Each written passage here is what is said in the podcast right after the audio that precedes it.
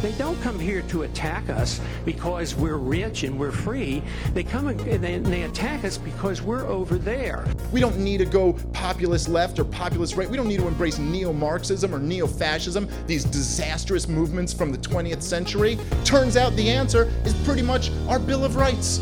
Our story. Embrace freedom. That's the answer. And if the LP has a purpose, it's not to put people to sleep, it's to wake them up.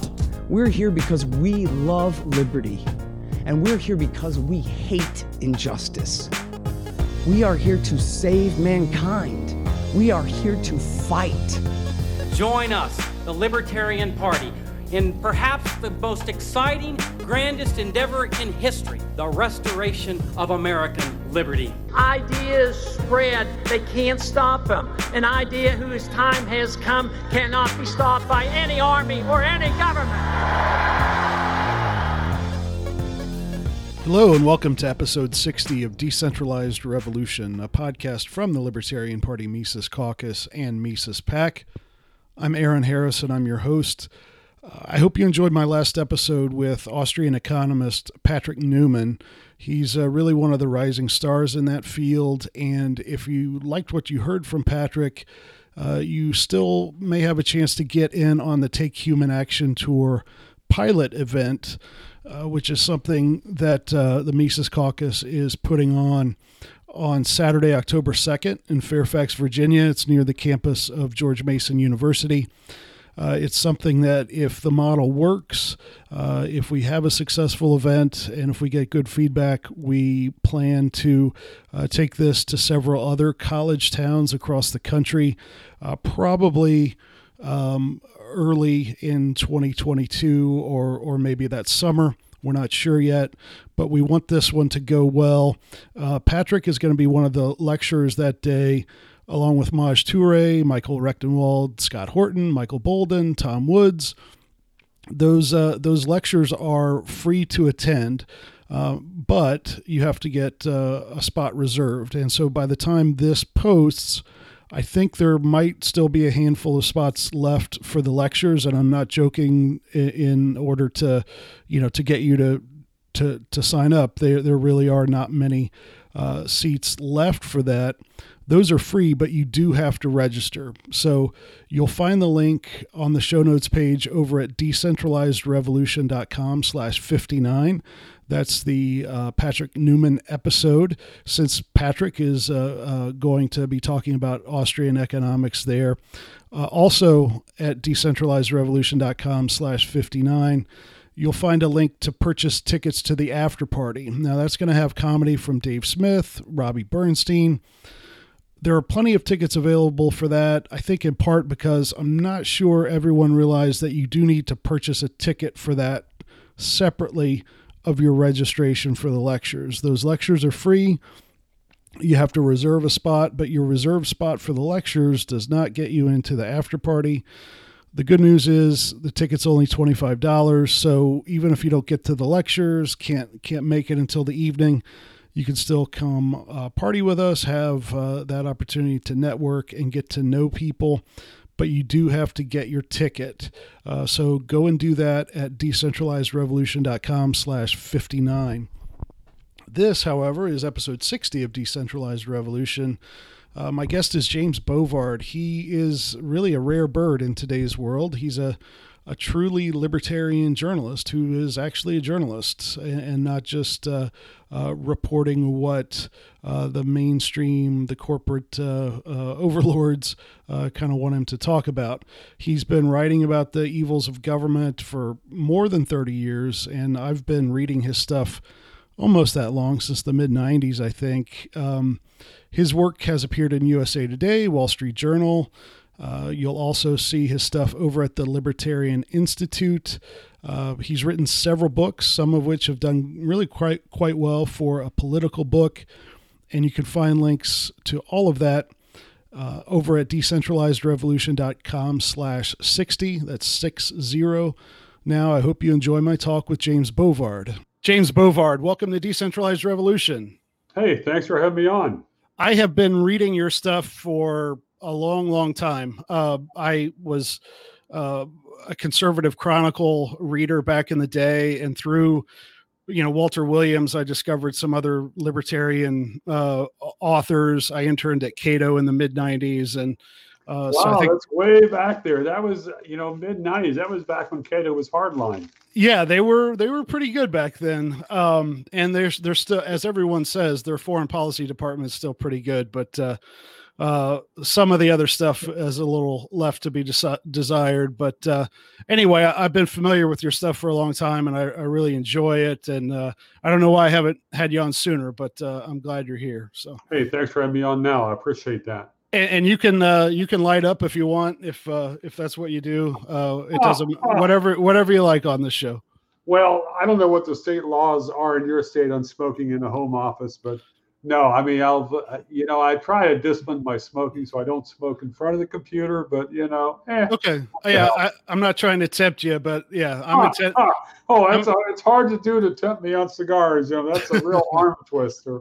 All right, um, let's talk about. Uh, I, you just uh, were recording this on Friday, August sixth, and I think you have a fairly new uh, article on the COVID stuff and the uh, what we've seen over the last week or so, kind of this flurry of, um, you know, these. Uh, well, if you're not vaccinated, you can't come in and eat, and and all that kind of stuff. So, what have you been seeing, and what have you been writing about on the the COVID and vaccine stuff lately? Well, you know, you know, for the last few decades, a lot of people have accused me of being cynical, but mm-hmm. um, as Lily Tomlin said no matter how cynical you get, it's not enough to keep up.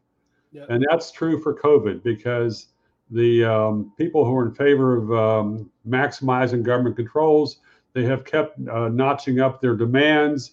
You got the New York City mayor dictating that people will have to go have vaccine passports to go to a restaurant, to go to a gym or entertainment venues. Um, uh, it's uh, President Biden said he thought that was a good idea. Uh, I picked up the Washington Post this morning. It's always a bad idea to read that at the breakfast table. But uh, folks there, the experts were uh, were telling uh, Biden that one option is to prohibit interstate travel for people who are not um, uh, vaxxed, not fully vaxxed for COVID. So I'm thinking, so we're going to have a bunch of TSA checkpoints at each state border, or what? Um, it's fascinating how the folks who are um, you know, early on had faith that the uh, that the shutdowns would work for two weeks. You know, um, two weeks to flatten the curve, and then they then we had to do mask, and then we had to do. You know, they they uh, closed. You know, it turned out that, that that every business except for Walmart and Amazon was contagious, so they bankrupted a bunch of small and medium businesses, uh, and that was supposed to solve the problem. It didn't. Um, uh, vaccines were supposed to be the magic wand, but for some reason that doesn't seem to be working out so well. So what they're doing now is practically launching a war against people who are unvaccinated. One of the things that's striking to me is to see the, uh, the see the rage at people who have not gotten uh, fully vaccinated. Uh, to see them, to see uh, a lot of liberal pundits coming out. Uh, there was a, a, guy at the Niskanen Center said, "Well, I mean, just grab people and hold them down and jab them and don't give them anything."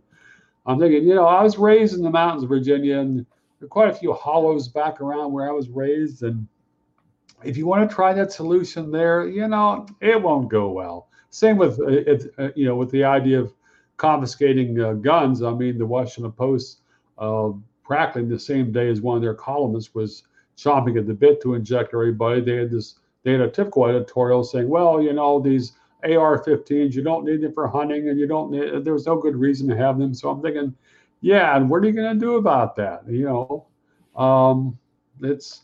But it, it's sad to see how how people now want to do virtue signaling with an iron fist, yep. as far as mandating the vaccines, as far as uh, bringing back shutdowns. But it, it's amazing that the folks at the CDC, Fauci, and others have maintained any credibility. Well, let, us talk about that because I, I haven't been. I, I, go through phases of kind of following the news on this stuff and then kind of getting sick and, and tuning out. But and and you're someone who has done a lot of like you know looking at what government agencies say over time and uh, you know reporting and stuff like that. Have you ever seen? anything quite like the this the the CDC narrative and and even like you said the the the mainstream media narrative, corporate press narrative, it just does kind of change like overnight. Like okay, we were supposed to once you have the vaccination, get your freedom back, and then a f- few weeks later, nope, nope, we can't do that. Like, I, how how do they maintain any credibility, or is it like, or is it uh, like an illusion? Do people because all we see in the corporate press is yes, we believe these people. Um, it, it's getting harder for them to maintain this, don't you think? Uh, I agree, and it's interesting. It's surprising that they've been able to maintain any credibility at all at this point. Uh, they have a lot of support from the mainstream media, Washington Post, places like that. Um, but even some of those reporters are starting to raise questions.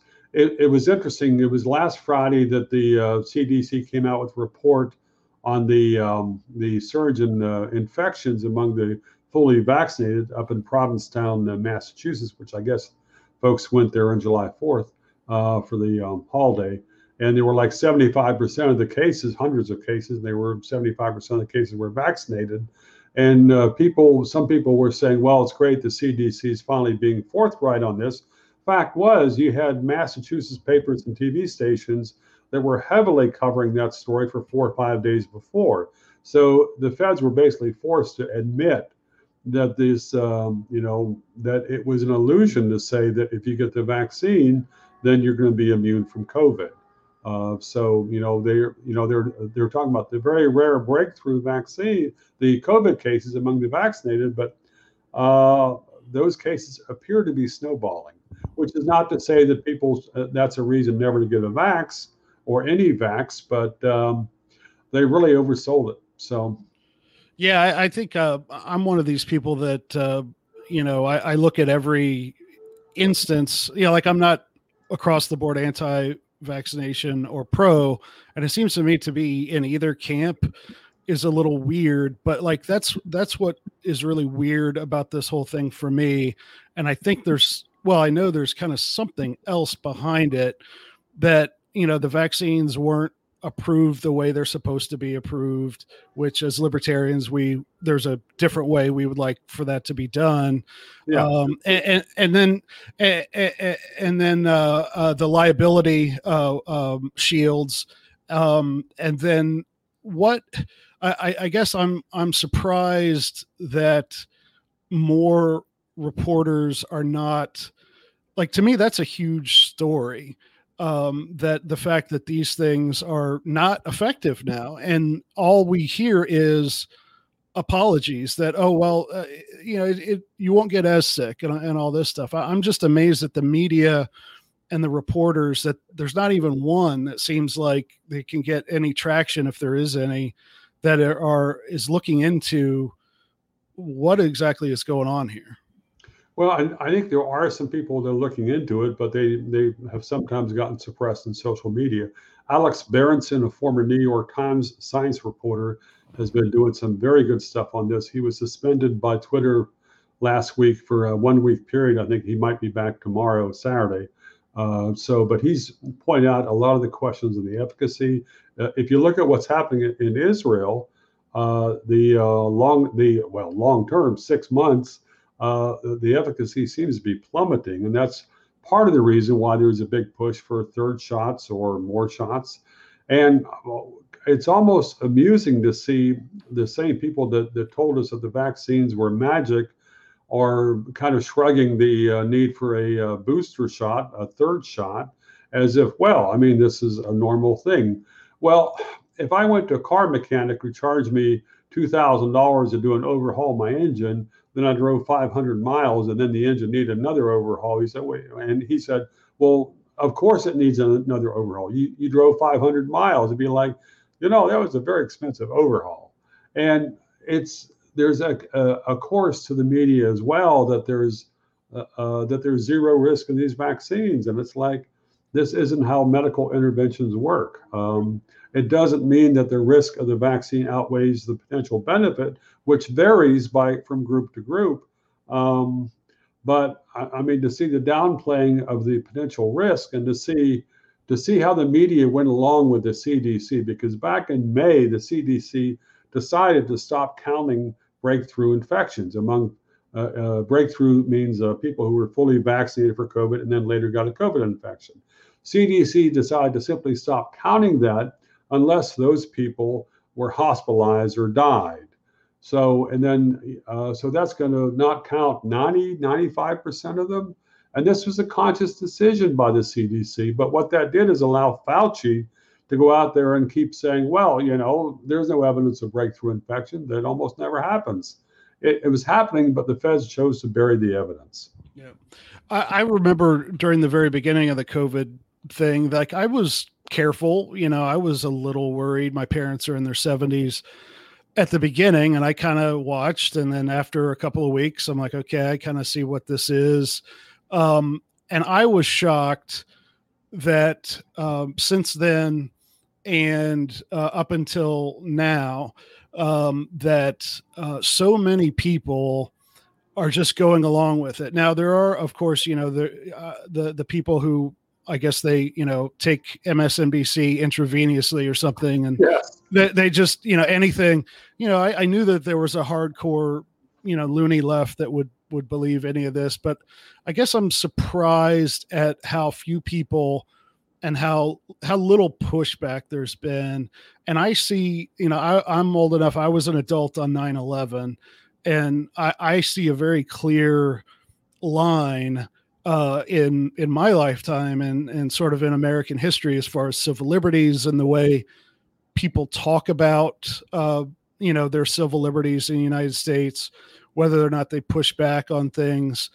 Uh, from 9-11 i think that changed a lot. And i think we're seeing the fruits of that now. Like i even i but even with all that the last 20 years i thought there would be more people who would be more upset and less compliant than there is now but that seems like such a a, a, a fairly small slice of the population do you, do you see it that way that link between what's been going on the last 20 years yeah, a huge parallel between 9 11 and the COVID reaction, the COVID crackdowns. Um, it's interesting, uh, after 9 11, it was often Republicans who were indignant against anybody who said that, uh, who raised doubts about George W. Bush or who opposed the invasion of Iraq. At this point, it's liberals who are getting outraged at anyone who says the government doesn't have a right to force everyone to get vaccinated.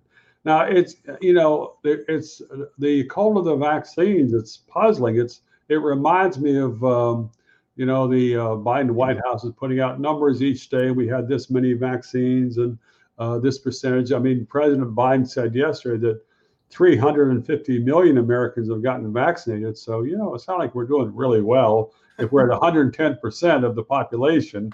Um, but it, it's it, uh, it seems similar to what happened in the Soviet Union with the uh, drive for collectivization of the farms. You had Stalin out there boasting about uh, this many acres were seized and um, you know um, you know this many farms were created. Uh, Stalin said at one point he was dizzy with success about how well it was going, but and so you have a, a process that's measured almost solely by government statistics, and the government has got so many incentives to either twist the numbers or to not count the failures. Uh, you, you, know, for instance, with the Soviet farm drive, uh, you know, they had they, they poured all this money and power into the collective farms, but the small amounts of private farms were still more product, uh, productive. Similarly, in this country, you've got, according to CDC, 119 million Americans have survived COVID. So a much higher number than what's widely reported the um, you know the the uh, news media tends to say 35 million cases.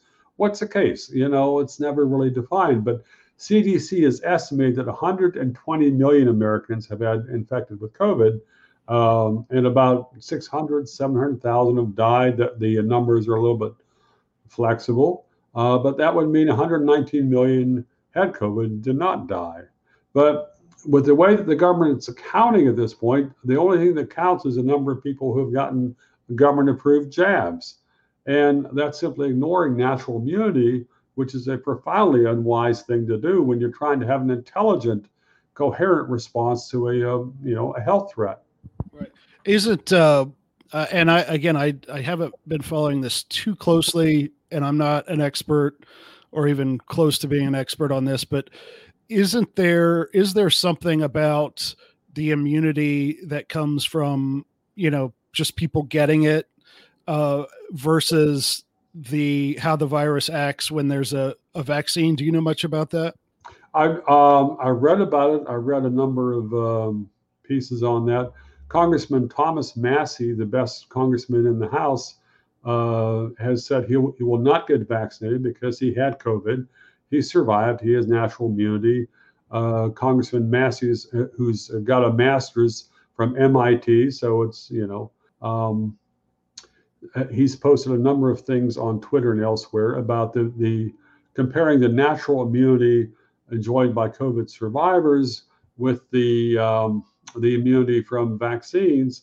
Uh, a number of the studies have found that the natural immunity lasts longer and, uh, you know, uh, is a better bet. But uh, it, to see how the politicians and their media allies are have decided that natural immunity from for COVID survivors doesn't exist, and the only answer is get everybody to get an approved government vaccine. I mean, um, it's I, I don't see how people can trust the uh, the government spokesman, the politicians, or their media allies when they simply ignore the fact you've got 119 million COVID survivors in this country. Right. Let, us go back and talk a little bit more about you know 9/11 and the aftermath of that. What and it's hard to keep up with all this stuff, but I know that you've reported on a lot of it. Uh, and I'm thinking in in the context of what can be done uh, to push back against uh, you know vaccine passports and mandates and, and things like that. Starting with the you know a lot of the stuff passed after 9-11 i know there were groups on the left who kind of challenged some of that in court and everything. How much of like patriot act stuff what has been or was successfully stopped or, or was any of it? And and ha- if so how how uh, how were any victories sort of salvaged out of that hey i was trying to sound upbeat for this interview um, there were some uh, some victories here and there. Overall, you know, the act keeps getting renewed. Parts of it, I think, are permanent at this point. Um, there were a number of very effective left-wing groups and uh, legal organizations that challenged that law early on. The uh, courts were, in most cases, not welcoming. Um, one of my favorite cases on that was when the uh, New York Times exposed the NSA warrantless wiretapping of millions of Americans' email back in late 2005. There are a lot of lawsuits which uh, were filed um, challenging that. There were some federal judges who had wonderful, eloquent decisions that were overturned on appeal, of course. And then, uh, and then the case that went to the uh, Supreme Court, and uh, this is finally President Obama was uh, in office at that point, and the um, Obama Justice Department had what the um, New York Times derided as a catch-22 defense. You know, the um, the the Obama people were saying that the uh, the people who were claiming their rights had been violated did not have any standing in court to sue because they couldn't prove their rights were violated.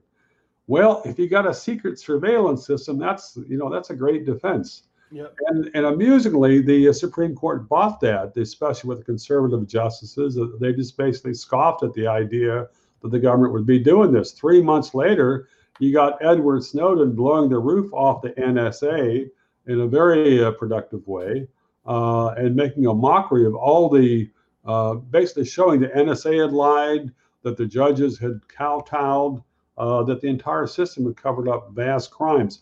One of my favorite details on that, I mean, to see how the, a lot of liberals lionized the FBI after Trump became president, uh, starting in 2006, the FBI FBI director would justify they had a secret ruling which uh, basically um, um, gave them the right to keep vacuum, vacuuming up everybody's um, uh, phone records, and because the FBI director would certify that the that the telephone records of all Americans were part of a terrorism investigation, and you know. This is a level of BS that would not survive late night comedy, but if you're doing it all in secret, you know, they get away with it. But it's that 9 11 mindset that rally around the government no matter how much nonsense the government shovels or how much power the politicians grab. This is absolutely fatal for individual freedom. And, you know, uh, I hope we see more of a backlash. As far as the lockdowns, um, it's going to be fascinating to see how that plays out in New York City because it's, uh, uh, you know, you talk about disparate impact. Blacks and Hispanics have a much lower rate of uh, vaccination.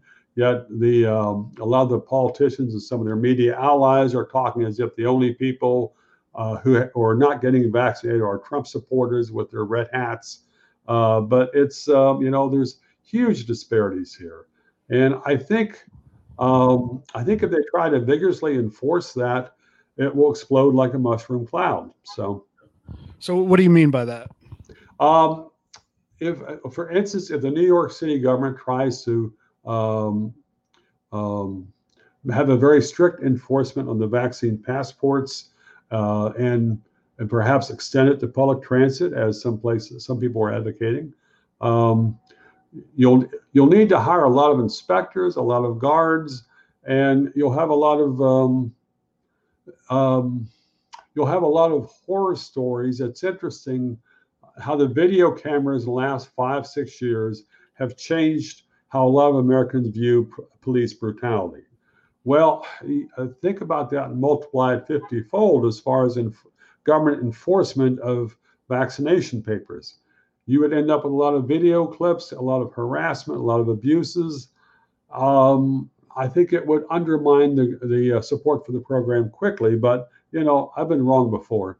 Yeah, I, I, I would think yeah again if you would have described all this to me 18 months ago or more i i would have maybe agreed but now I, am not so sure uh, and one reason i'm not so sure is you know all of those videos have to go uh, in order to be effective have to get up where people can see them and i think that we've we've seen that the you know the major conduits you know youtube is owned by google facebook twitter all those things. I think they're equipped and they would be inclined to to uh, I think accommodate any government request to to to stifle all of that. Do you do you think that? I mean, I, I mean, I think they would definitely do that, don't you? Or I am shocked at your lack of faith in Facebook and Twitter.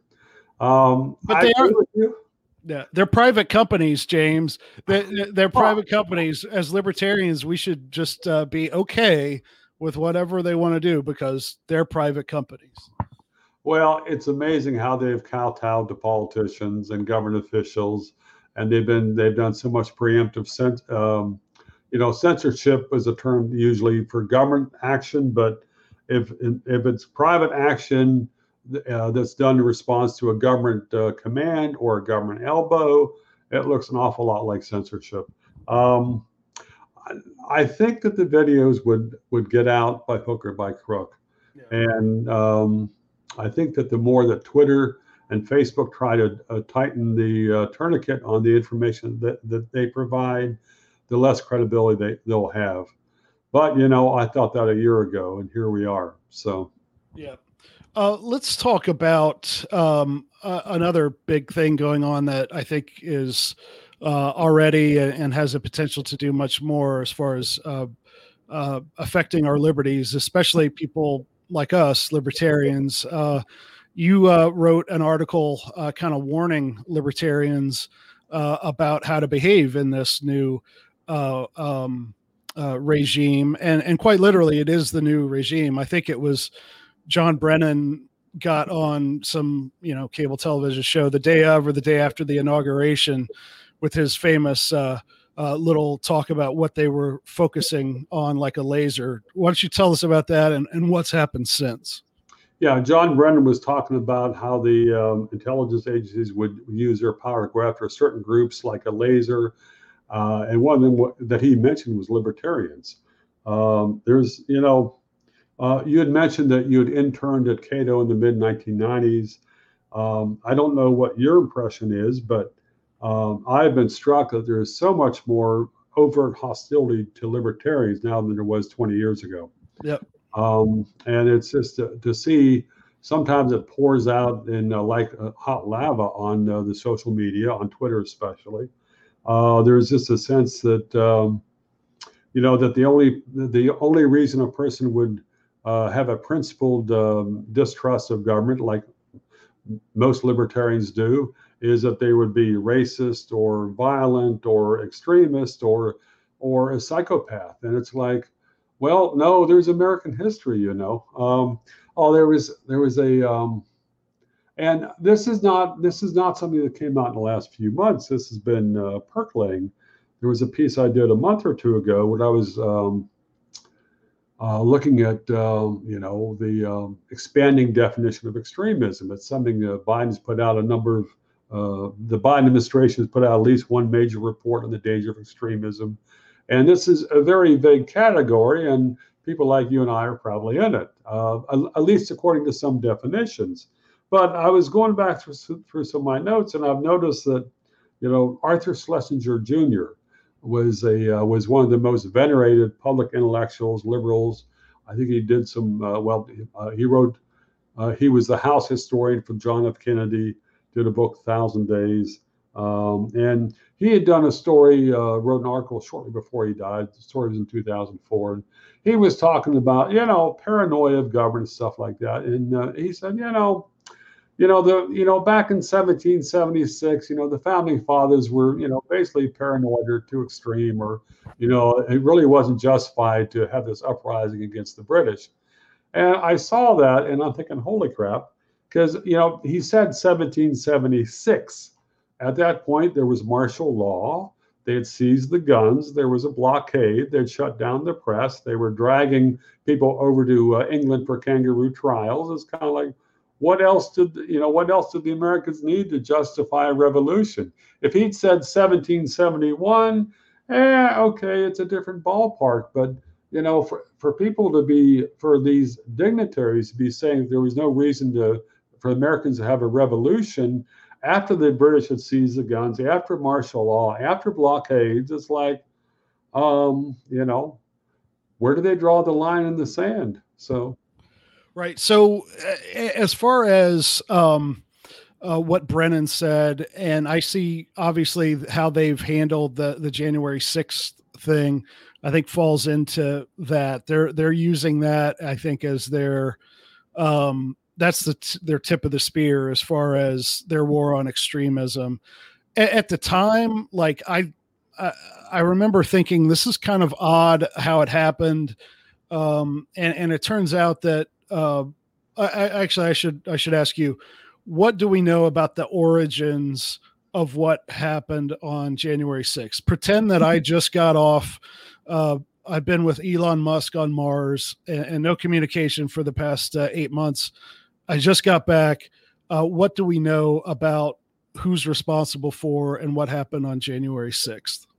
Uh, we don't know nearly as much as we should the U.S. the Capitol Police, the U.S. government is withholding a huge amount of information. Um, there were, you know, uh, a lot of people on January 6th who were protesting, angry about uh, Trump, uh, you know, losing the election, and a lot of them were violent at the Capitol. A lot of them vigorously attacked police. These are people who should be uh, vigorously prosecuted. There were hundreds of other people who just wandered into the Capitol like they were, uh, you know, uh, passive and nonviolent. Um, unwise to be there, but you know they weren't busting things up and they weren't hurting people. They were there for an hour or less or two hours, then they uh, peacefully left. So um, yeah, it's interesting, uh, but the uh, Biden and his Democratic allies decided early on to uh, convince people that the uh, clash at the Capitol uh, was a uh, was the, um, the, same as you know Pearl Harbor, the 9/11 attacks, and the War of 1812, and these are all things that they've literally compared it to. It's interesting. I did a story. Let me see. This was for the American Conservative about two weeks ago on the coming January 6th train wreck, because you've got all these court cases, and you've got uh, you know they've charged over 500 people they're, the government is withholding evidence of uh, the video evidence of what actually happened that day. They're piling on the uh, charges to get plea bargains. But uh, so did this story. It was cross posted on Facebook by uh, American Conservative, and there, there, was all this rage. There was there was one guy who's posed if enough people here report to Facebook that this treasonous screen is false, uh, uh, that this treasonous screed is false information, maybe we can get this fetid, treasonous insurrection, cheerleading piece of fascist propaganda taken down. Report it. So I'm pretty sure he didn't like my article. Right, right. but this is this is typical. Uh, I mean, this is the atmospherics. Uh, I mean, you, you know, I've said prosecute the violent people on January 6th. What's happened instead is um, instead of focusing on the violent people, what um, the, you know a number of the police, uh, Capitol Police, and others have done is vastly expand the, uh, the, the definition of guilt to include practically anybody who was in that zip code that day. You had policemen, you had members of Congress at that recent hearing talking about how there were 9,000 terrorists at the Capitol that day. Well, that 9,000 includes anybody who walked down the mall after Trump's uh, overheated speech and then was was close to the, the Capitol building. They didn't have to do anything. You know, they just had to be in the zip code.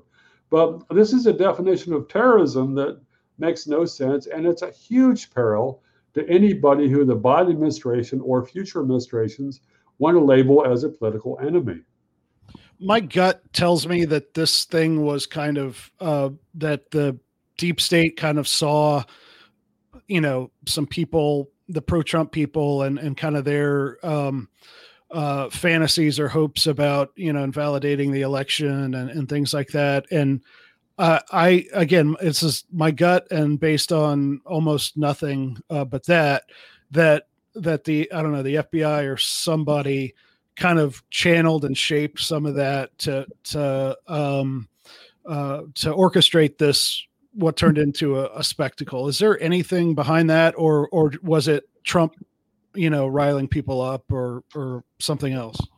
Well, you know, there's lots of great information on that. We haven't seen it. Um, if, if, you look what happened with the uh, so-called plot to kidnap Michigan Governor Whitmer, it turned out that I think half or more of the so uh, of the uh, people that were involved were government agents, a number of FBI folks. The you know the the FBI the, the FBI had an undercover agent there. He was their lead guy. He, he sort of messed up because the uh, case hasn't gone to trial yet, but but that guy got arrested for you know uh, severely beating his wife after the two of them had gone to a, a swingers uh, party. So um, you know it's if J. Edgar Hoover was still around, that guy would have been transferred to Alaska long ago. So that agent would have been transferred. Um, you know, the FBI has done so many, you know, entrapment operations to uh, push forward terrorist plots.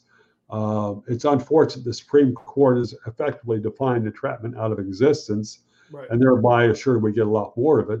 Um, I don't know at this point as far as what the um, what role, if any, the federal federal agents, undercover agents, or other government operatives might have had on January 6th. But it's frustrating that, that, that our chances of finding out anytime soon are slim and none, and Slim just left town. So, what what do you mean by that? Where is the info, and and why is it being held back? Is it all the FBI and the Capitol Police have it, or what? Uh, what what do you deduce might be there, and, and who has it? Um, if the FBI had undercover agents or, or informants or other operatives uh, working with the groups that were the lead elements for the uh, January 6th ruckus, um, they have invaluable information that if they put on the table, um, Americans can have a better understanding of how things got out of control. I mean, um, the Capitol Police Inspector General has issued a couple reports he has basically um, totally flogged the uh, police leadership and I think some of the congressional leadership by implication for the incredible failures of preparation. There were all the warning signs. I mean, I was seeing stuff on Facebook and elsewhere. You know, there were all these folks who were chomping at the bit to come raise hell. and you know, and Trump fires them all up and sends them down the uh, down the mall. I mean, it doesn't. You know, Barney Fife could have figured this out. Right. But you have all these wizards and these uh, intelligence agencies that we spend, you know, God knows how many billion per year on, and like, oh, we never saw that coming. I mean, um, Parler, I believe the um, Parler gave a huge number of uh, emails or other messages to the FBI ahead of time of people that were talking about violence. That's my impression. I might be a little bit off on that, but you know, you had you know, there were all kinds of warnings flooding in. So um, it just makes you wonder how could the government have failed so badly. Yeah. Uh, also, I've seen. Um, I, I I moved down here to Tennessee from Ohio back in the spring, and I saw um, in the time going back through Cincinnati, I, I saw a couple of billboards encouraging people to to snitch on people they knew who might have been involved in in the January 6th thing. Have you ever seen anything like that happen in America on the wide scale and is has anything come of that? What what's what's going on there? Uh, well, they've certainly got a lot of reports. they've had a huge number of reports come in. Some of them are accurate, some are not. Uh, but this is part of the reason. Uh, let me pull up the numbers here on how many reports they had. The, uh, the, the feds are sorting through 237,000 digital tips, 1 million Parler videos, and images comprising 40,000 terabytes of data. That's equivalent to 10 million photos, 20,000 hours of video, 50,000 filing cabinets of paper documents. Now, this is not counting the 14,000 hours of surveillance video from inside the U.S. Capitol that was taken by the Capitol Police or by other uh, Capitol U.S. Capitol uh, officials or officers. So uh, with the um, you know with the hidden not hidden cameras but whatever, uh, and and the government's foot dragging on bringing this out because that's going to show a whole lot more of what we want to see. But there was a um, one expert said that the um, cases against on the January 6th protesters are being built on a Tower of Babel nightmare because you have this huge amount of information. It's kind of out of control. Uh, the government's doing a very poor job of organizing it so far, maybe accidentally, maybe on purpose. Um, as I mentioned in a recent article, it's a little hard to tell because um, you know there's a lot of government employees who are slow readers. So um, but th- there are a lot of questions. I would love to see transparency on January 6th. And, you, you know, I think it's, uh, there are folks that uh, deserve to be vigorously prosecuted. And, you know, the, the idea of going out and, uh, you know, violently attacking police, you know, bad idea. Um, so, anyhow.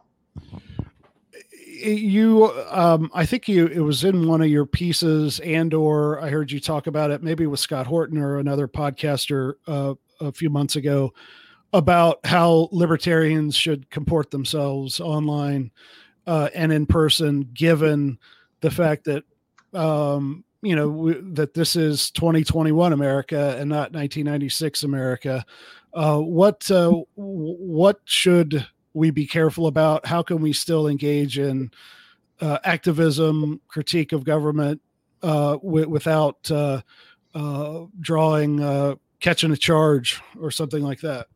That's a great question. Um, I've known people that were taken down by informants, and um, I was at a protest last a protest after a, a, a no-knock raid killing of a young guy who was actually seemed fairly libertarian. He was a John McAfee uh, follower, um, at least on Twitter. Uh, and there were there weren't that many people at the protest, but a number of them just kind of looked like government informants. And uh, I mean, they were just screaming at the police with megaphones and all these profanities. And I'm thinking, you know, first of all, it's a, you know it's a really counterproductive um, way to do a protest, but you're also wondering because they're encouraging other people to, to, behave the same, and the other people might not have legal immunity. So um, people need to use their brains. Simply because someone tells you that they're libertarian doesn't mean they're your friend. Uh, if someone's encouraging you to do anything that's violent, You know, that's a triple warning sign. Uh, there was a case, well, uh, uh, there have been cases where undercover agents or informants gave people pipe bombs and sent them off to make a blast. The person gets nailed. You know, if someone wants to wants to give you a pipe bomb, they're probably not your friend. Yeah. Um, there was um, I, I talked to the Maryland Libertarian Party in April, great bunch. Uh, speech was going great till the police came and shut it down, but that's a different story. And so I was I was talking about some lawyers' advice who I'd seen. There was uh, there were a couple of guys called uh, Pot Brothers at Law, and they had um, you know they would do videos on um, what you should do if you were you know looking at being you were going to be arrested for a narcotics violation. They had four words of advice, and I don't know what the family you know standards are for your uh, podcast.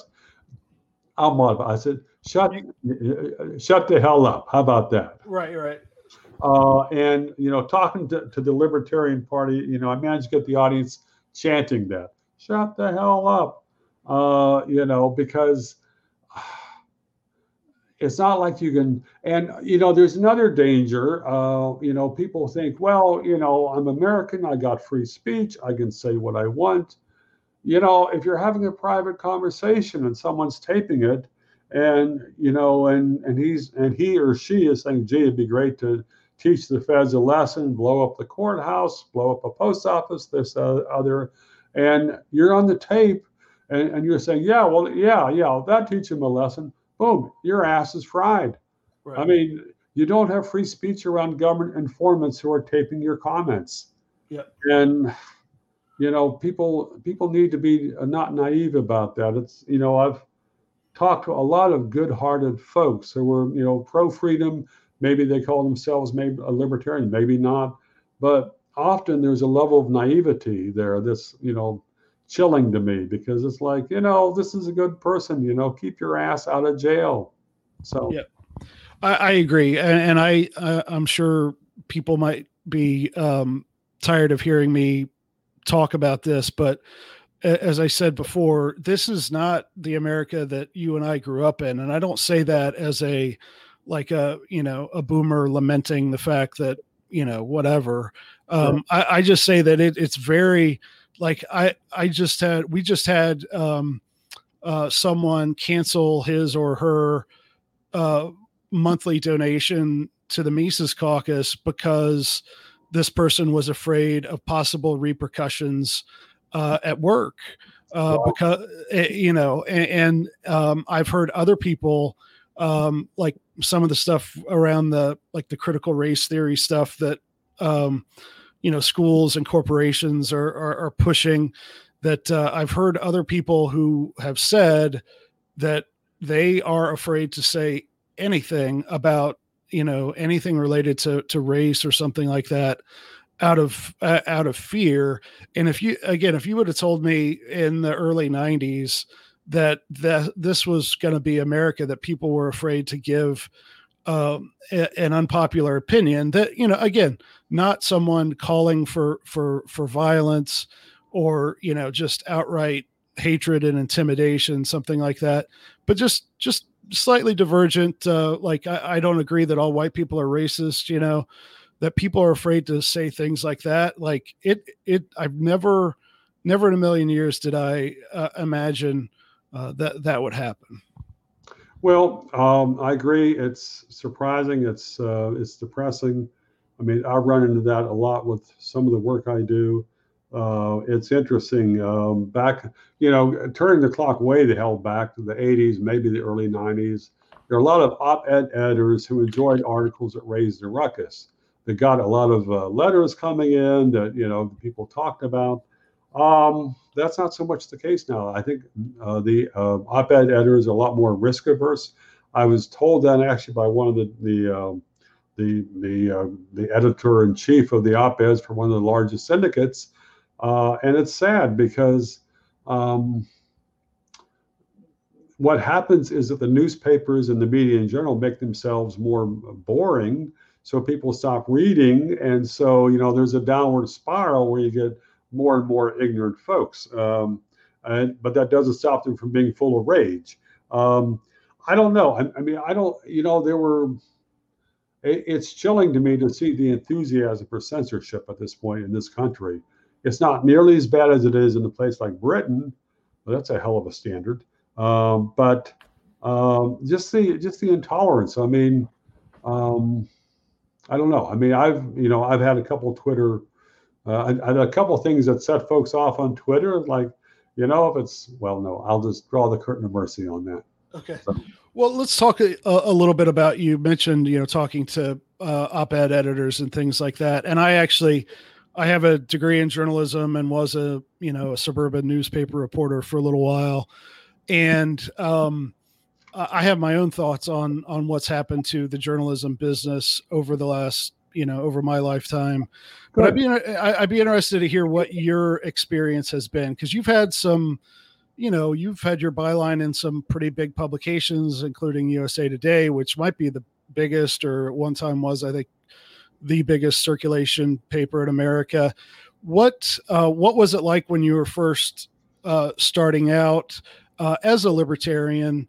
and how has how else has have things changed as far as how you do your job and and where you can where you're able to to place your work good question um, well you know i was um, i'll just give you the thumbnail bio here i was born in iowa raised in the mountains of virginia went to virginia tech for a few years and i dropped out because i wanted to be a writer um, i had a few years where i sold almost nothing but when I was 22, I managed to get a piece in the New York Times op-ed page. That was in 1979. That was you know, it was in the first decade of the op-ed page. It was still a lot more open then. It was a satire on the failure of the all-volunteer Congress, and it was the kind of edgy thing that I I, I don't think it would be run nowadays. But uh, I did some more pieces for the Times. I started writing quite a bit for the Wall Street Journal. Um, you know, part of it was finding really good editors who um, who who I, who I appreciate their judgment, could work with them. Uh, people like Tim Ferguson at uh, Wall Street Journal, Bob Semple, Kyle Crichton at New York Times. Then later on, people like Barbara Phillips and Amity Shlaes um, uh, at the uh, Wall Street Journal. Um, editors come and go, and uh, you know markets close, markets open. Uh, I, you know, after 9/11, there were a lot of a lot more doors that were closed because almost from the you know first day I was saying, well, wait a minute, you know, the president says he's going to rid the world of evil, and do we need more evidence that he's full of crap? Uh, but instead, there was so much cheerleading for the war and uh, the Iraq war. Then there were so many apologetics for torture. I was going through some notes a couple days ago about some of the speeches I gave in 2004 uh, different places in the country, and the Freedom Fest in Las Vegas, National Libertarian uh, Party Convention, and you know, uh, it reminded me that I got booed when I criticized the Iraq War and torture by libertarian audiences, uh, and that happened quite a few times after that. So um, that was that was eye opening. Yeah. Um, but you know, there are they're they're good edit they're they're tough and smart editors and um, you know, I don't need to find editors that are libertarian as long as they don't think that libertarian, as long as they don't think that libertarianism is a form of intellectual leprosy. And unfortunately, this is more the mindset at this point, especially among progressives. And you know, there's some conservatives who have always had a lot of distrust of them because we don't like Russell Kirk. Uh, but um, no, I mean, you know, you manage to survive. You know, doors closed, doors open. Eh, still here.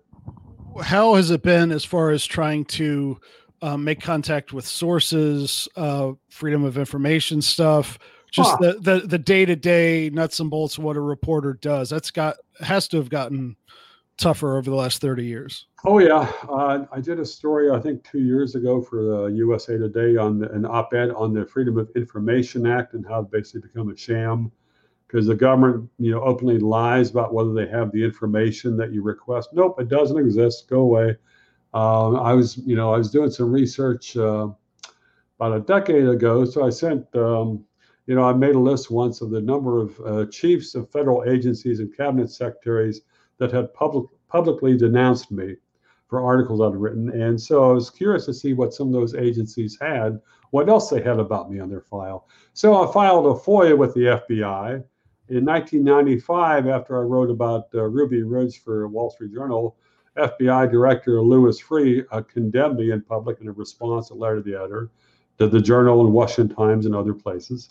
So I was curious, well, what do you have about me in, in your files? And so I filed a FOIA with the FBI. Answer comes back, your name doesn't exist in the files.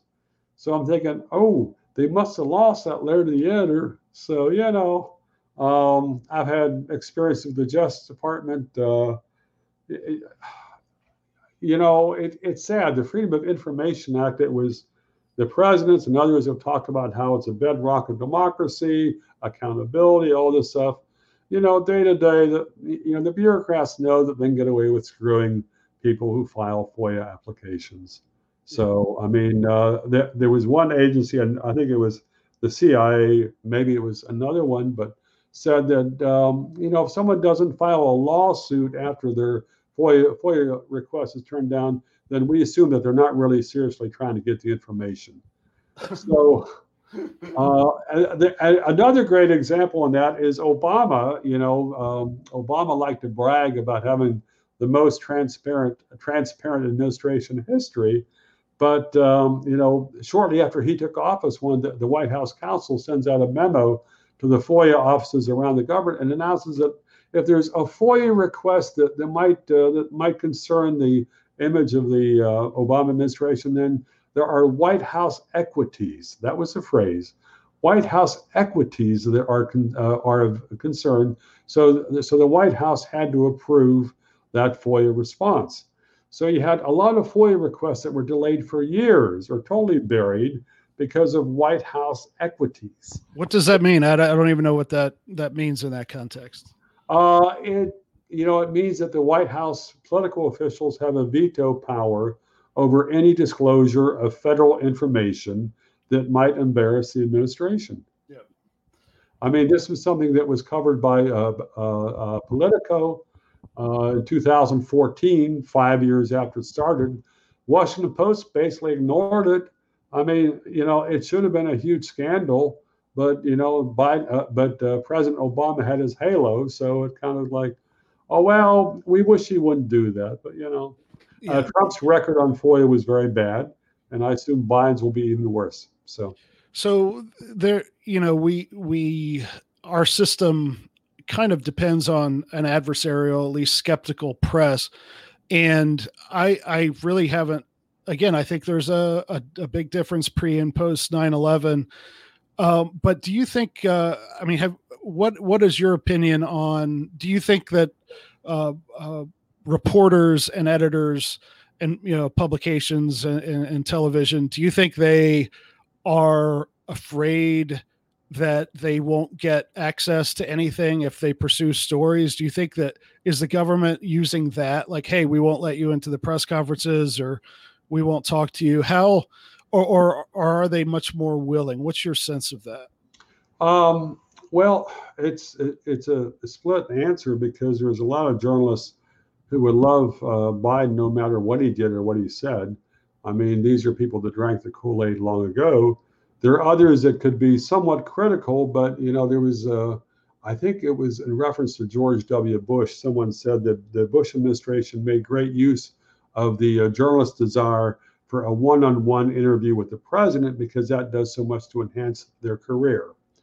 Uh, uh, here's someone who sat down with the president, and you know, you get the camera shots and you know all this stuff.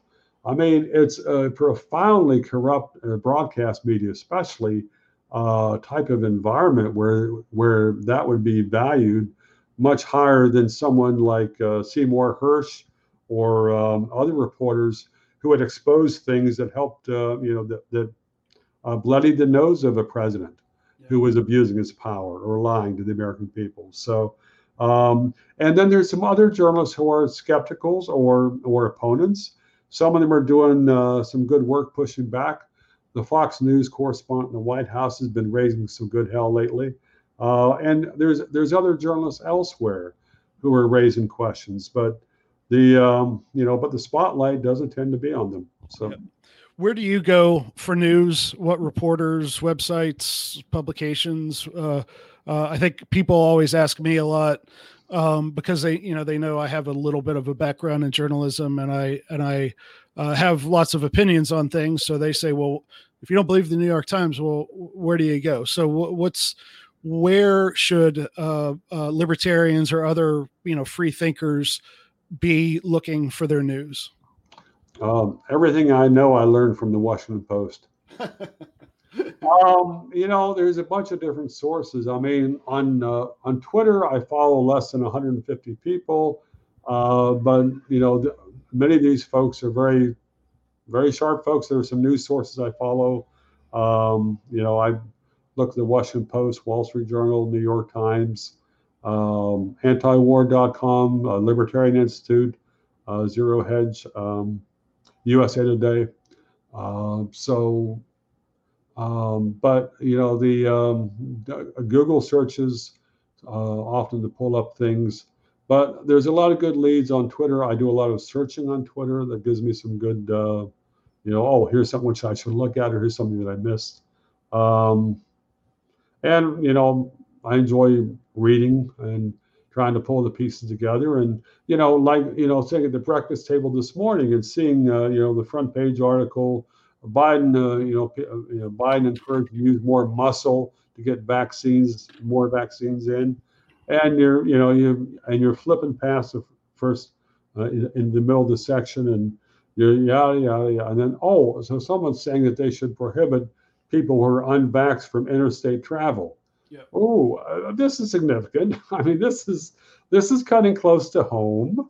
It's like, well, you know, I guess across the Potomac River for the last time. So, and shit, I'm on the wrong side of it. So, uh, but um, yeah, go ahead. You were going to ask? No, I, I, I, uh, I think that that's my answer is somewhat similar. That you can't um, rely on just sort of a couple of sources that there's no like one source that they're always right that that you have to kind of compare and and then I think that's a that's a good tip to to see what people are saying on Twitter to kind of give you leads and ideas because I, I think that the the smaller uh, places uh, like a uh, you know that uh, guests that Scott Horton has on from like what is it Counterpunch and yeah. uh, places like that have have some good stuff but the the places who are doing some of that good work are so small compared to uh, Washington Post, New York Times, and all that that that they don't they're not covering every story or even every aspect of a story just because they don't have the the manpower. So I think it really is um, you, you have to take it where you can get it and be think critically and and look at a lot of different things. Yeah, I mean, and, and, a huge part of that is to have a good information base, and also to be looking at things through a paradigm. And the you know, the, for me, the paradigm is, you know, the government is not always lying, but let's try and figure out, uh, you know, the sort of things. And sometimes, sometimes the government is not lying; it's simply uh, ignorant or not aware of the facts of the matter. Uh, thanks for mentioning Counterpunch. Counterpunch does some excellent stuff. I've written for them off and on for over almost 20 years, I guess. Um, you know they you know they're probably horrified by some of my stuff and vice versa but you know there's issues we agree on so yeah uh, anything interesting that uh, you're uh, working on uh, lately that you or even i always like to ask reporters about what's that one story that you if you find time you think might be interesting but you haven't started to to report it yet what's uh what's what's going on in your mind and on your uh, word processor these days? Mm, not much. uh, well, there's a number of things which uh, you know it's it's fascinating to me to you know uh, I was you know emailing a friend this morning. Uh, you know, you go and you pick up the morning newspaper and uh, you know to see what's the latest COVID stuff, or you see it online, and it's like a horror show that never ends. I mean, uh, if some if someone had asked me back in uh, January last year, how would you like to write about a virus? I'd say, you're nuts. You know, this is like, hey, you know, I college dropout, get away from me. But there are public policy issues here that I've dealt with for a long time.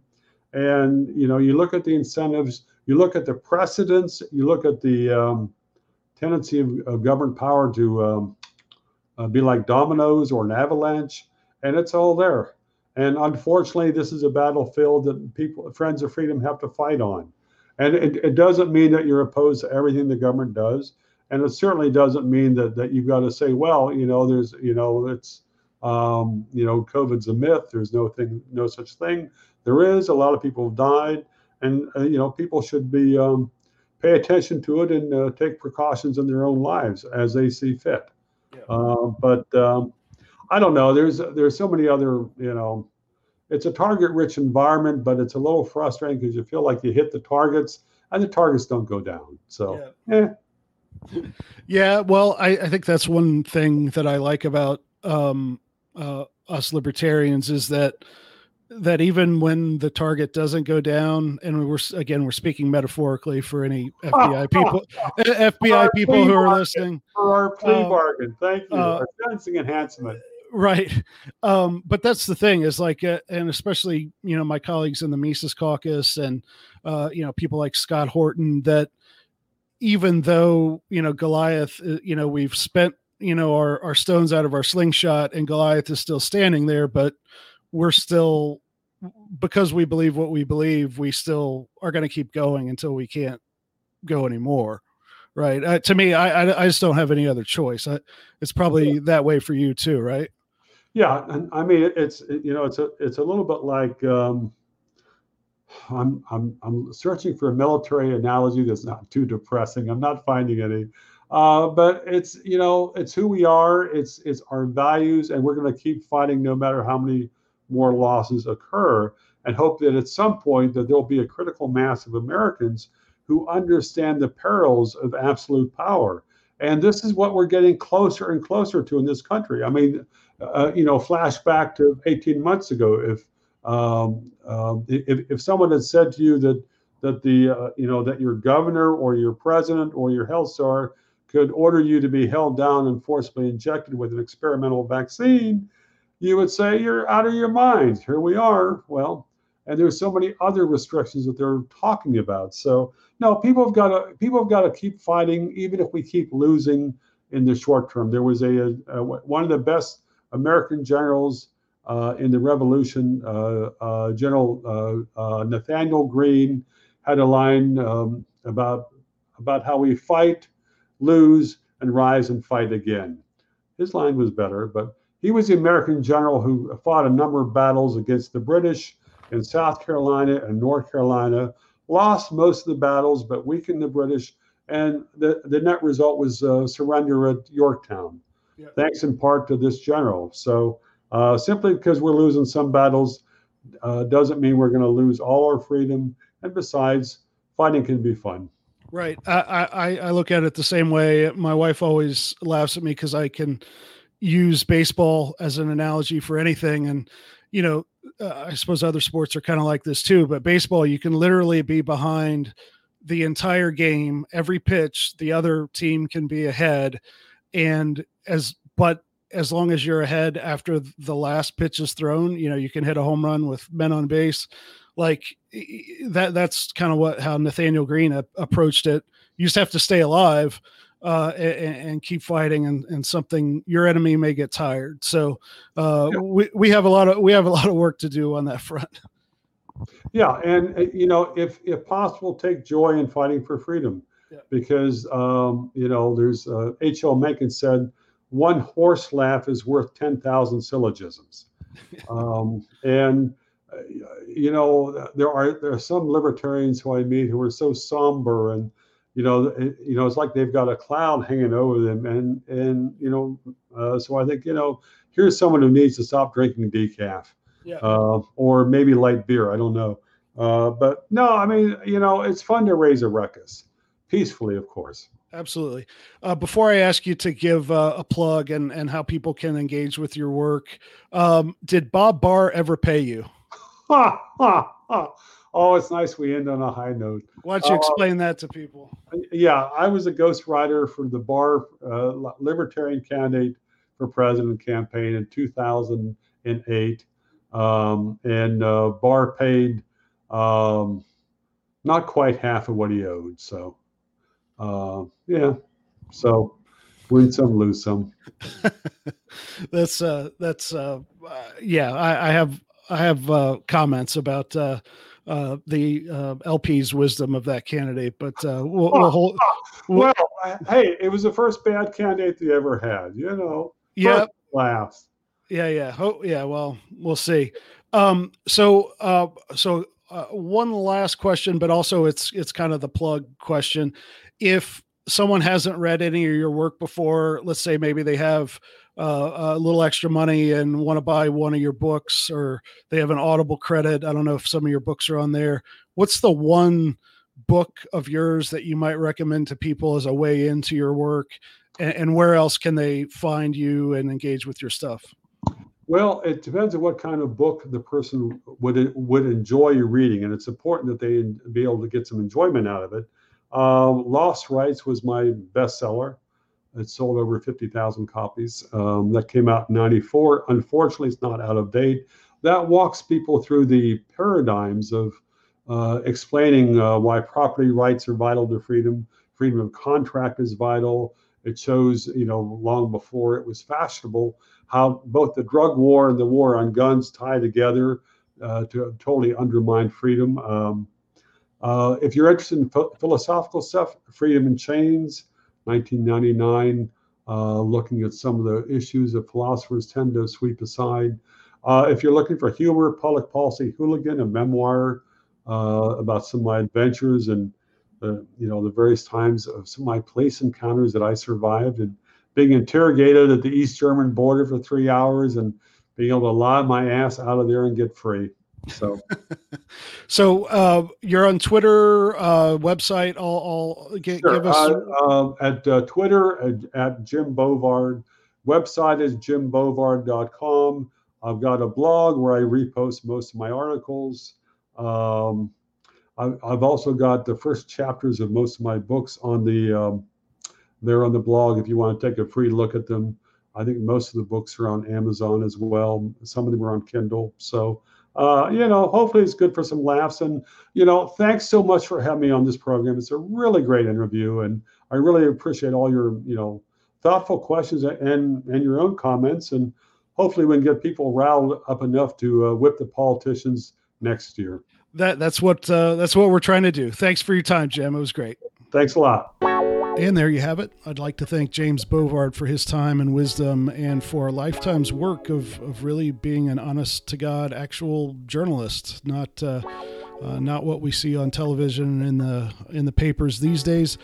Check out links to some of Jim's articles and books. His his Twitter handle will be there as well. You can find that over at decentralizedrevolution.com slash 60, 60 in a few days, uh, look for episode 61. Uh, unfortunately, there's no video. I could only get a phone call with this person. He's very busy. Um, he is one of the few Republican politicians that I think I could really stand to talk to uh, for very long and that's the mayor of Knox County, Tennessee, uh, Glenn Jacobs, who most of you know. His previous career was as I think he, I think he was a world famous WWE professional wrestler. Uh, I don't know much about that world, but uh, I'm told he was at the very top of that field. He's a, a well loved character in that world, but he's also a, a full fledged Misesian, and uh, it was really nice to get to talk to him. That will be out here in a few days, episode 61. Thanks to Dave versus Goliath for all the music you hear on Decentralized Revolution. And thanks to everyone who subscribes to our email list and gives to Mises PAC over at takehumanaction.com, and everyone who shares, rates, reviews, and subscribes to Decentralized Revolution. Thanks for listening, and we'll see you next time.